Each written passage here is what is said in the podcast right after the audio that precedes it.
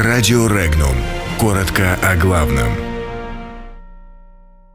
Россия отвечает на угрозы США. Киев срывает сценарий Москвы.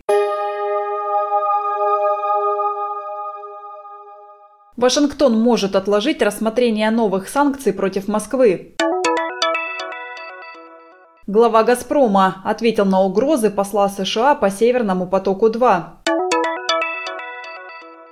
О том, как Порошенко сорвал сценарий Москвы. В России утверждена индексация тарифов ЖКХ в 2019 году.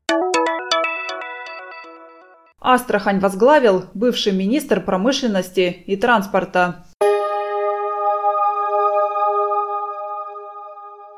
Американские конгрессмены, скорее всего, не успеют до конца текущего года рассмотреть законопроект, который предусматривает введение новых санкций против России, пишет Блумберг со ссылкой на сенаторов. Отмечается, что в настоящее время в Конгрессе сконцентрированы на рассмотрении законопроектов о государственных расходах, сельском хозяйстве и назначениях кандидатов на должность судьи. Угрозы со стороны США не помешают реализации проекта «Северный поток-2». Об этом сообщил глава российской компании «Газпром» Алексей Миллер, комментируя заявление посла США при Евросоюзе Гордона Сондленда. Миллер напомнил, что 200 километров объекта уже построены. Российский сценарий был сорван, заявил пресс-секретарь президента Украины Петра Порошенко Святослав Цыгалко. Так чиновник прокомментировал несостоявшуюся встречу Порошенко и иерархов канонической Украинской Православной Церкви. Цыгалко также рассказал, что Порошенко встретился с несколькими представителями Украинской Православной Церкви, которые поддерживают создание на Украине автокефальной церкви, подчиненной Константинопольскому патриархату. В то же время в Украинской православной церкви заявили, что не знают ни о какой встрече Порошенко с представителями церкви.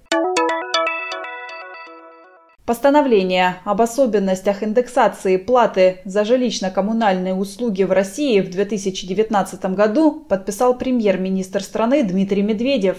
В документе говорится, что индексация тарифов за коммунальные услуги пройдет в два этапа. Всего в 2019 году плата вырастет на 4,1%, а не на привычные 4%. Главой администрации Астрахани на заседании Гордумы был избран исполняющий обязанности областного министра промышленности, транспорта и природных ресурсов Радик Харисов. Именно его кандидатуру на голосовании поддержало большинство депутатов. С Харисовым будет заключен двухлетний контракт. Подробности читайте на сайте Regnum.ru.